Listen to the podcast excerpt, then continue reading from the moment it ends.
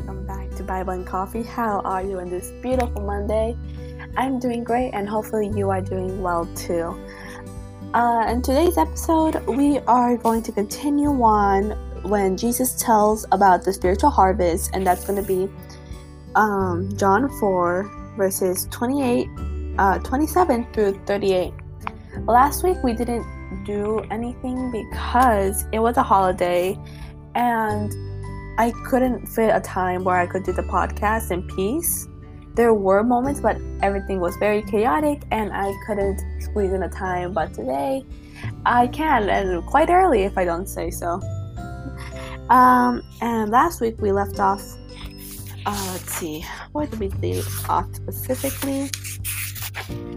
And I'm pretty sure it's um, Jesus talking to the Samaritan woman, the woman at the well. Yes, and that was verses 26 through uh this that was verses 1 through 26. Uh, um and we talked about um how she thought um Jesus was talking about this um actual water that could fill her and she'd never have to go to the well. And he said, uh no, not not really. Let me and then she started to get it, but not really. And verse 26 said, I who speak to you am he. Literally, I am the one who is speaking to you. Although Jesus avoided telling the Jews directly that he was a Christ, he told the Samaritan woman that he was the one who sat there with her and was the promised Messiah because she said, once um, when the Christ comes, he will explain everything. And he told this Samaritan woman, a woman, and a Samaritan. And as we read a couple weeks before, that Samaritans and Jews were not friends. They were um uh, they didn't get along at all because of past troubles, and you can find that in Ezra and not uh, how do I spell it? How do I say Nehemiah? Yes, yes, yes, yes, yes. Okay, and today we're going to continue on when Jesus talks about spiritual harvest, and tomorrow, God first, um, I'm going. To, we're going to talk about uh, the many Samaritans that started to believe in Jesus. And that's going to be quite the short chapter because it's just 39 through 42. It's going to be only like, I'd say, 10 minutes tops. And it's going to be a quite short one, but um, that's how it's going to be. Next Monday, it's also going to be another short one. And then we get on to John 5 and I might change the dates, and it might not long, longer be um, Monday to Tuesday, Monday and Tuesday. I might have to change it because I will continue. I will start working this um this Thursday. I graduate, and thank the Lord that I do because He's the one who's got me through this th- these times. You know, uh, high school was pretty hard, and um, He got me through it. He got me through it. Um, he's helped me through so many things, and I'm so thankful that I can say that I'm um, I'm graduating. I'm the f- uh, first one in my family to, um, to finish high school, and I'm very thankful to the Lord that I am. So that's happening this week, and then next week it's all going to be a bit chaotic.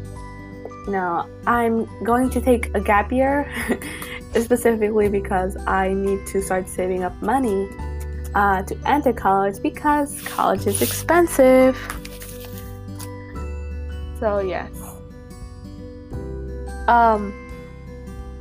So let's get our notebooks, highlighters, pens, pencils, Bibles, and coffee, and we'll get right into it. But first, we start with a prayer. Dear Heavenly Father, I thank you for this wonderful day that you've given us. Thank you for allowing us to read and be here in this beautiful day. I thank you for the other person on their side, Lord, for waking them up, Lord, and allowing them to be here with me and to read your word. I thank you for waking me up, Lord, with health and to be here to talk to the other person on the other side. Please open our hearts, Lord, to, to understand. Please um, give us wisdom so we can truly um, dissect what you're trying to tell us here, Lord. Open our hearts and please forgive us for our sins, Lord. We are human and some, we, we sin every day, Lord. We are not perfect, unlike you, Lord. You are perfect in every way, Lord, and as and you have helped us through so many things, and I'm so grateful for everything. I thank you for everything, Lord. And in the name of the Father, the Son, and the Holy Spirit, amen. Amen. So I'm going to read verses 27 through 38 and we'll get right into it, okay? or what's that? Okay. So, verse 27. Just just then his disciples returned and were surprised to find him talking to a woman, but no one asked what what do you want or why are you talking with her? Then leaving her water leaving her water jug, the woman went back to town and said to the people, Come and see the man who told me everything I ever did. Could this be the Christ?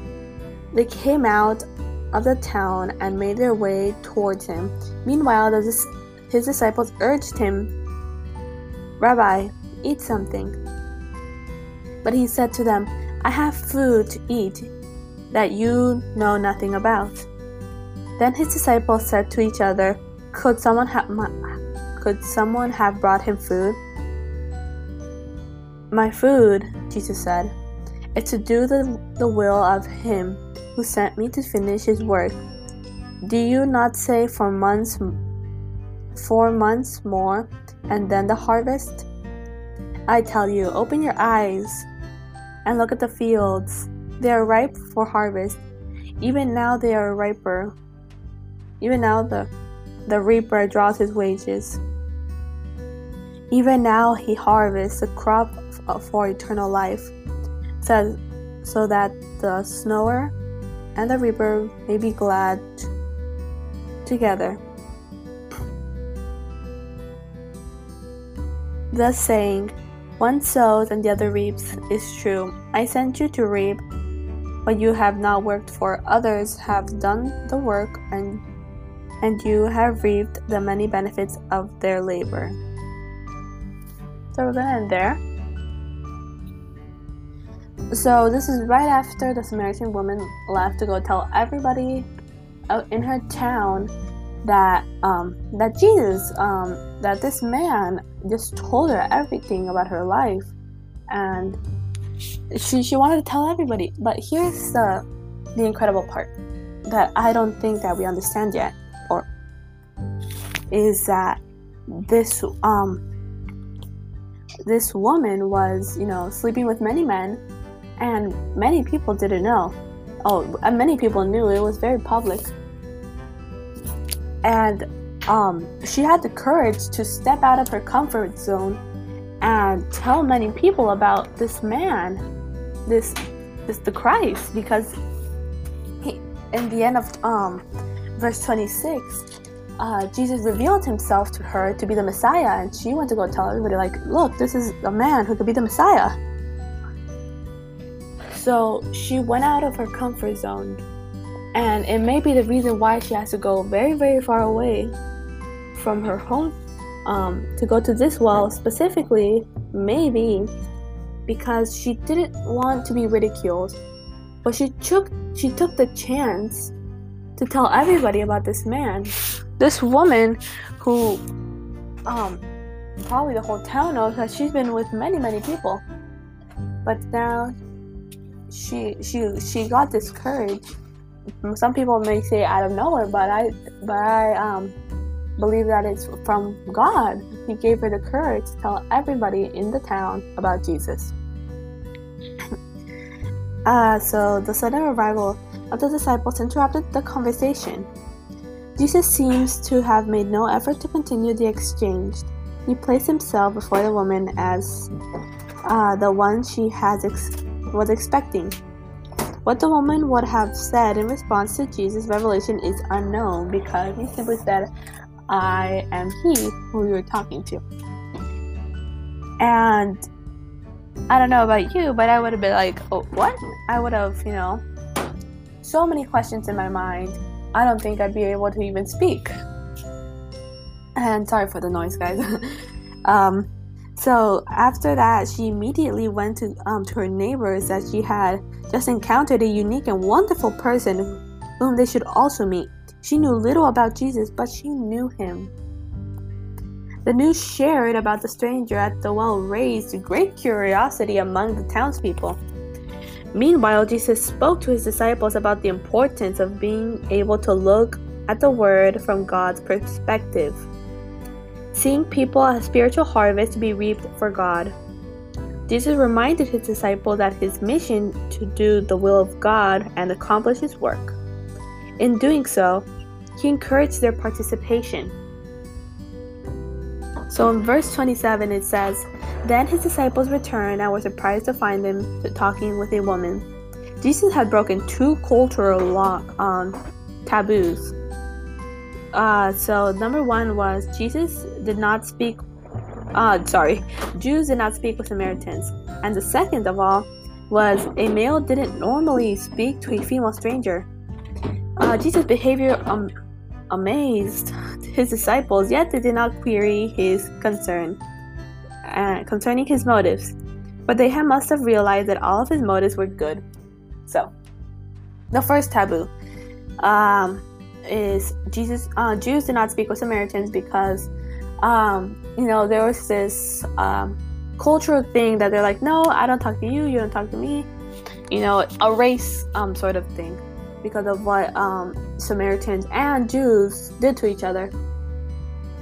And, you know, they still had a, ne- a very negative um, viewing on them.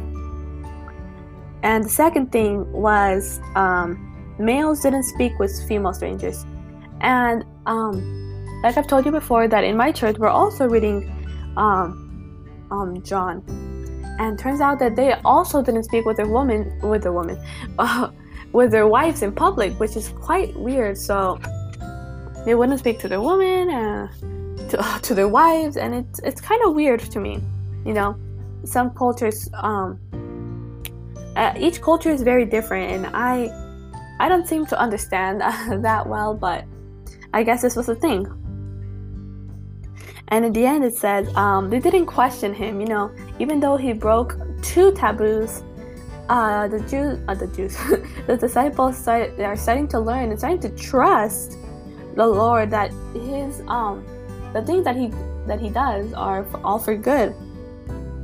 So if um, you know, if you're writing down notes in verse 27, it's basically uh, they started to learn to trust God, to you know not question what He does.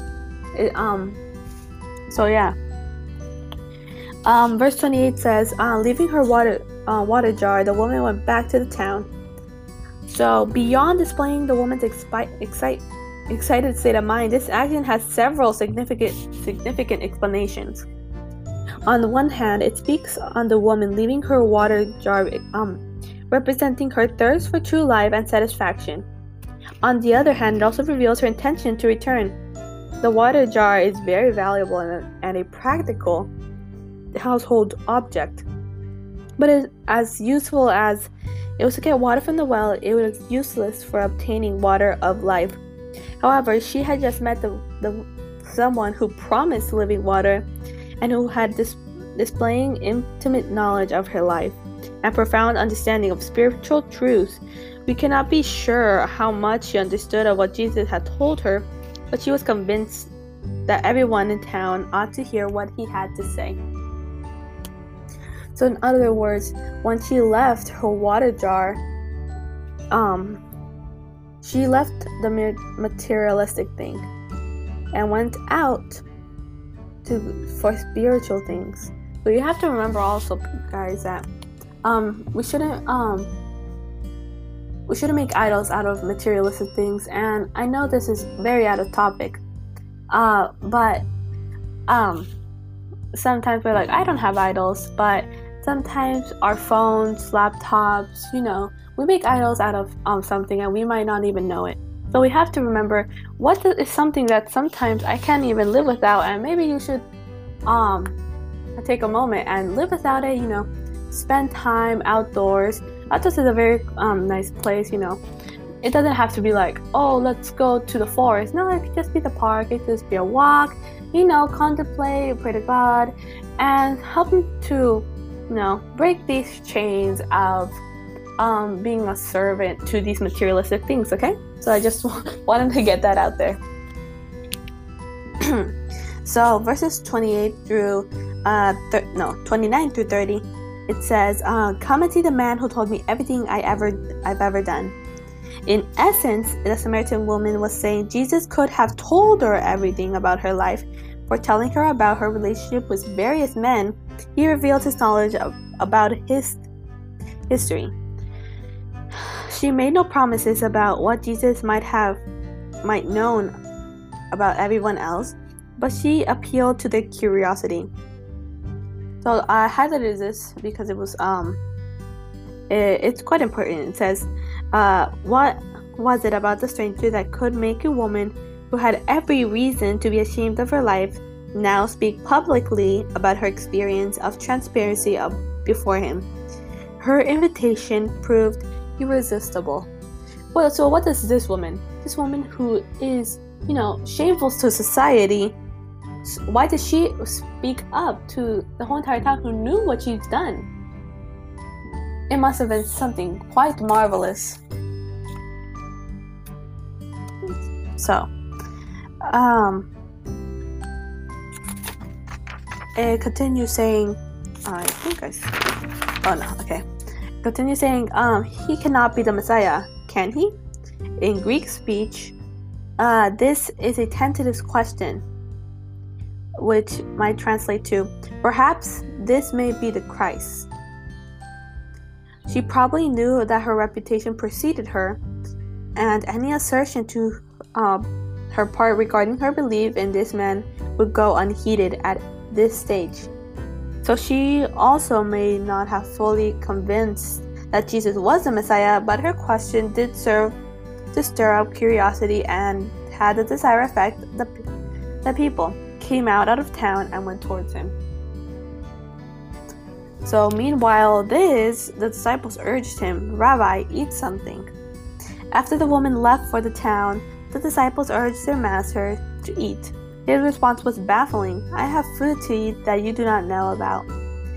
The disciples thought that he was talking about physical food, instead, Jesus was talking about um, spiritual satisfaction that by sharing the good news with the Samaritan woman. So he was full, but, but you know, satisfied with the food that he ate. The food of giving out the good news. Because not only by bread does man eat, but by all um, all the words that come out of God's mouth. Uh, this verse is usually um, I, I, struggle I struggle to say it because I'm not sure how it's um, that's the correct translation, but in Spanish it is uh, no nada más vive en. I don't even remember. Hold on, hold on. Um, but yes, it's not only does um, does man survive by bread, but by all of the um, the words of that God speaks. Oh, no nada más vive el hombre de, de pan, sino de toda palabra que sale de la boca de Dios. That's how it goes. My brain is saying one thing and my mouth is saying another thing, so it's between those lines. Verse 34 says, My food, said Jesus, is to do the will of Him who sent me to finish His work. So, Him refers to God. This statement shows that Jesus lived to please the Father and in doing so found spiritual satisfaction. To do God's wills meant that Jesus submitted himself to the Father's plan and enjoyed carrying out his Father's desires. Satisfied the Father gave Jesus true satisfaction. To finish God's work speaks of completing the task, all the way from sowing the seeds and reaping the harvest. According to um, chapter 17, verse 4, Jesus accomplished all the Father wanted him to do before leaving the earth. Premeditated, Jesus had revealed the Father to the world. All Christian service and acts of compassion must be done by those who submit to God's will. It must be God's work, not ours, and the motivation to do it will come as we rightly related to the Father. So, here's a small segment called Hungry. Jesus spoke about food provided by the spiritual nourishment. The nur- uh, we are nourished by Bible study, prayer, and attending um, church. Spiritual nourishment also comes from doing God's will. In order to be His kind of people in the world, we are nourished not only by what we take, but also by what we give for God. We recognize the spiritual hunger to which Jesus referred in the statements, like blessed are those who are who hunger and thirst for righteousness, for they will be filled. And that's uh, Matthew chapter 5 verse 6. And do not worry saying, what shall we eat or what shall we drink? But seek his kingdom first and his righteousness. And all of these things will be given as well. That is Matthew 6 verse 31. Don't you hunger to do God's will? Don't you ever just feel like this? Like uh, it almost feels like uh, how how do I put this? Like all of a, your adrenaline just put to max, and you're like, I gotta do this, I gotta do. This. And you're like jumping up and down. You're like, Yep, I gotta do this. You're shaking your hands, and like I need to do this like right now. So that's how I experience it, and it might be um, a different experience for um, everyone else, but sometimes it's just a combination of oh, adrenaline on max. I'm jumping like, yeah, let's do this, let's get pumped, and then I'm just like, oh, but you know. So, uh, verse 35 says, four months more, then harvest, then then comes the harvest. So the reaping and the snowing, if you didn't know, is um, a term for farmers. So for farmers, approximately four months elapsed between the swing of snowing and the beginning of the reaping. Lift up your eyes and look at the fields. They are already white for harvest. From Jesus' spiritual perspective, the timing, the time for harvest has already arrived. The Samaritans who were coming from town were all re- for, were ready to, to be harvested. In telling the disciples to lift up their eyes and look up at the fields, Jesus may have well be ha- may, sorry. Jesus may well have been directing them to look at the approaching Samaritans. This may help explain Jesus' use for the word white to describe a harvest. Harvest in Palestine did not look white, but Samaritans often dressed in white, and they were ready to be harvested. Verse 36 to 37 says, The reaper draws his wages he harvests a crop for eternal life. The reaper of the spiritual harvest um, derives satisfaction from being, bringing others to experience eternal life. This parallels Jesus' explaining with experience with the Samaritan woman. He was satisfied by offering her the gift of life. And she may have not understood everything completely. She may have been quite baffled and be and you know just like what, huh? But she when she says she knew him. It's it becomes more personal like mm, how do i put this? You ever have this instant connection with someone? It may have been this one moment but you you knew that you had a connection and it's like you knew them. That's how she felt like she didn't know who this man was and she, she never talked to him. But when she did it was instant connection. She knew him but she may have not understood him, but she felt like she knew him. Some of us, um, when we were younger, may have had this instant connection with um, a friend. All of a sudden, it's like bam, best friend, and you have been best friend all this time.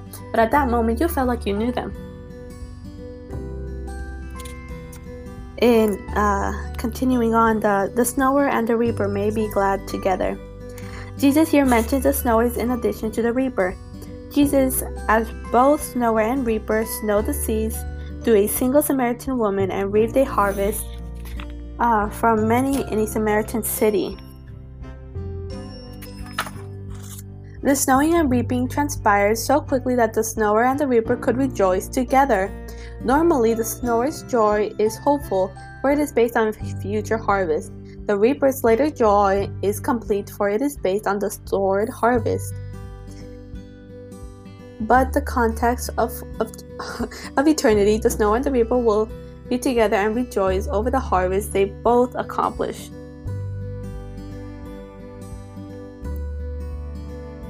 So um, there's a small uh, segment called Harvest Time. Harvest Time. And it says sometimes Christians excuse themselves uh, from witnessing by saying that their family or friends are ready to believe. But our excuses don't stand up very well before the example of the Samaritan woman who spoke to the very people most likely to reject anything she had to say. Her message was attractive because she described how Jesus had met her needs. She she did not attempt to expose their needs. Jesus made it clear that the communal harvest, waiting reaping, don't make excuses. Oh, sorry. Jesus made it clear that continual harvesting wait, uh, awaits reaping. Don't make excuses if you are watchful and available. You will find the very people you will find people ready to hear God's word. So many of you may have not, may, may not know what snowing and reaping is. So uh, here's what it says: a reaper. You can find um, if you search up reaper for farming, you would see um, a machine or sometimes driven by um by animal power. It says a reaper is a farm implement or person that reaps crops and at harvest when they are ripe. Usually, the crop involves uh, cereal grass and snowing. Excuse me for a bit.